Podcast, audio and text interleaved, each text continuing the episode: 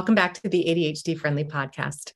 I'm Patty Blinderman. I'm an ADHD and executive functions coach, and my focus is always on learning ADHD friendly strategies, tools, and systems to make my life a little bit more easier. And I bring those to the podcast to share them with you in the hopes that it invites you to explore what would make your life a little bit more easier. Today, I'm going to be sharing my love of jigsaw puzzles and what I've learned over the years really makes a puzzle one that I just thoroughly enjoy doing versus ones I get frustrated with and don't finish. And I call this one of my um, strategies to be able to finish more consistently. A lot of times with ADHD, we struggle to finish things. We start a lot of things and don't finish many of them. And uh, that was definitely true with me around jigsaw puzzles. I had a tendency to start a lot of them. And I always ended up just kind of putting them away and not finishing them because I lost interest or there was something about it that just wasn't working for me.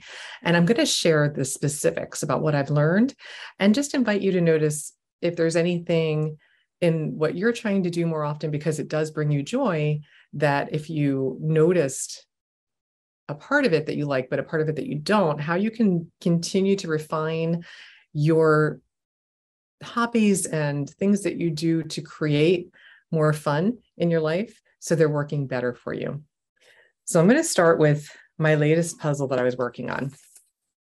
And I'm holding up, if you're um, listening to me, I'm holding up a, a picture um, it's actually the box of the puzzle that my husband gave to me um, it's a Star Wars um, related puzzle. It's uh, I call Baby Yoda, um, Grogu, the child, and I love Grogu. I love Star Wars, and I love puzzles. So these are three things that really should make this a puzzle I would thoroughly enjoy, which is why my husband picked it for me. It's also a thousand piece puzzle. That's one of the things I've noticed. I I'll I'll do a 500 piece puzzle but I love thousand piece puzzles. It's the just the the ideal number of pieces for me. I really enjoy a thousand piece puzzle. So it, it checks a lot of boxes. I knew when I looked at it, this would be challenging for me because the picture, the thousand pieces, don't have a lot of variation in them. So they're very um, monochromatic and I struggle with that. So if you think about like a snow scene, you know, something that has a lot of the same color, I don't, there's not a lot of interest, there's not a lot of variety there. It's hard for me to differentiate the pieces. I just, it takes me so long to find pieces. I'm not enjoying it. It feels more like work instead of play. And since jigsaw puzzles is one of the things I do for play, I want it to feel like play. But because my husband gave it to me and it does check the other boxes in terms of, you know, what I like typically in a puzzle, I thought, well, let me try it.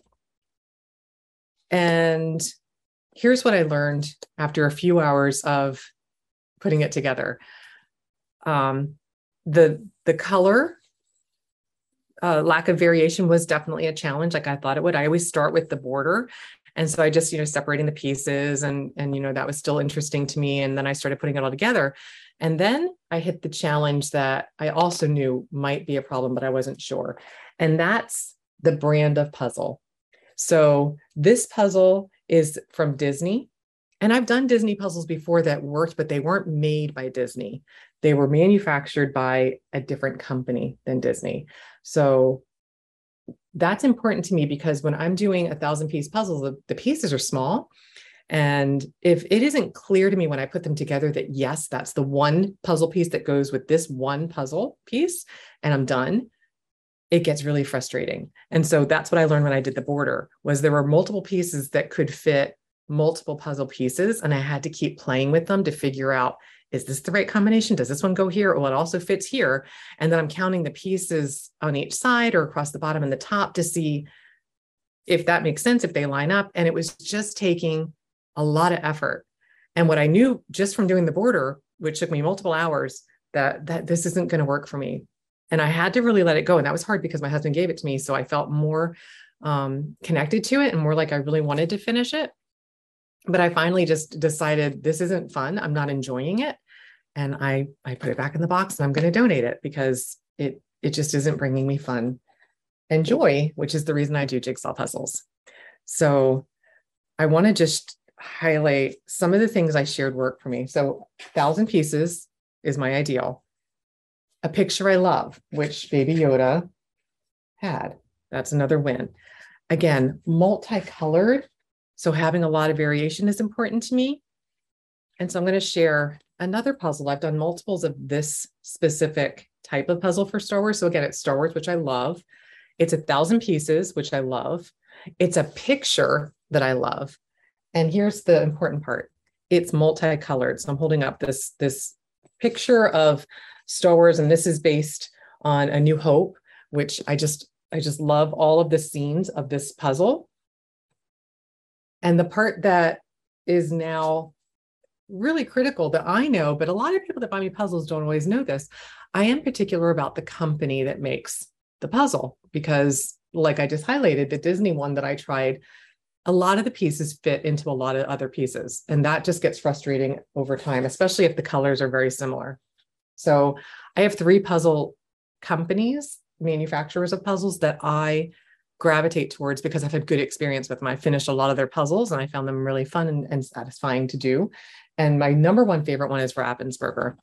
So this is to me like the gold standard for thousand piece puzzles. They make multiple um, variations and, and, you know, you can get 500, 750, like 1500. This one's a 1500 piece puzzle, which I bought because it's a challenge. I've not done a 1500 piece puzzle before.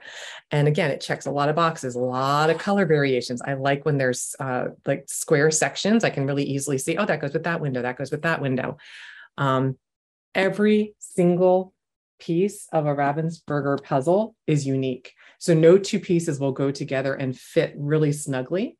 And that makes it really clear if I have the right piece or not. So I'm not spending a lot of time trying it in several pieces that fit just as well as the other and trying to decide is this one really the one that goes here? It's the one and done. I, when I find the right piece, it fits. If it fits, I'm done. I don't have to worry about it. it goes somewhere else and I have it in the wrong piece because multiple pieces fit that piece. So Ravensburger is my favorite. The next is White Mountain. I'll share a Christmas one. That's White Mountain. Um, again, love the holiday theme. So it checks my thousand pieces. I love the picture. I love the multiple colors. So I can see like, oh, that goes with the fireplace. That's part of the tree. Um, that's part of Santa. And White Mountain has pretty good pieces that fit together. Very rarely do I have any challenges with pieces that don't go well or that fit multiple sections of the puzzle. So White Mountain. And the third is Buffalo. And Buffalo is the brand that makes this Star Wars puzzle. And like I said, I've made multiples of these and they go together pretty well. So I enjoy that brand. So I look for those three brands of puzzle when I'm buying puzzles. And every once in a while, I'll still buy a new brand. So this is an Aquarius puzzle. I've not done this one yet. I'm saving this one for this Christmas. It's a thousand piece puzzle. It's peanuts, which is my absolute favorite thing, especially for holiday um, time. I just love all of the peanuts holiday specials. So this one's very sparkly to me. So it checks all the boxes except the brand of puzzle maker. So I'm not sure if I'm going to love this or not, but it's sparkly enough that I'm willing to try it. And I got it on sale after Christmas. So I'm saving it for this Christmas. And it's sparkly enough to pull me into trying it. The last thing that I do that I want to highlight here, tied to a personal owner's manual, is something I've shared before around expecto patronum journals or visual success journals. So this is mine. Um, I like to capture successes visually and put them in here. And so I just want to share my page. I put this in my my section of my expecto patronum journal that I call evidence I finish things. And you can even see I, I put evidence I can finish what I start. And this was one of the first things I did in this section of my success journal was take pictures of puzzles that I finished because it was so satisfying that I finished them. And I have a lot of them. I have multiple pages of puzzles that I finish and I just take a picture of it and I print it out and I, I put it in my book. That is the last thing I do when I finish a puzzle. And then if I love it enough, I give it to my husband and he frames it for me. And so I have a, just a love of Harry Potter and, and Star Wars. So I frame Star Wars and give them to my kids. And Harry Potter, I tend to um, frame and, and I have a section um, a wall that I put some of the Harry Potter puzzles that I finished because they I just love looking at them and they bring me joy. But I always take a picture and put it in my Expecto Patronum journal because remember, Expecto Patronum is that Harry Potter spell that when you cast it, it repels dementors.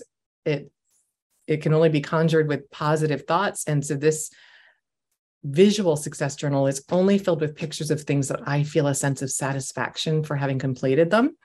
And puzzles are always something that I feel a wonderful sense of satisfaction when I complete it. And the best way for me to finish them is to start with what I know works for me around puzzles. And that checklist makes it more likely I'm going to be pulled into doing the puzzle and it's going to keep my focus and keep me um, going back to it until it's finished instead of getting frustrated with it and leaving it sit there for months and months and months and months, just draining my energy it's pulling me into it and I'm checking it off with a lot of fun, a lot of sparkle while I'm doing it. So that's all I wanted to share in this episode of the ADHD friendly podcast around jigsaw puzzles and how I capture what works for me in order to make sure that when I'm doing them, it really is fun and play. Um, if you like this episode, I invite you to, to follow me. Um, or if you are watching this on my YouTube channel, ADHD Friendly Podcast, please subscribe. I'm trying to get 100 subscribers, and everyone helps me get closer to that goal. And remember, the best time to start your personal owner's manual was 20 years ago. The second best time is now. Until next time, tally ho.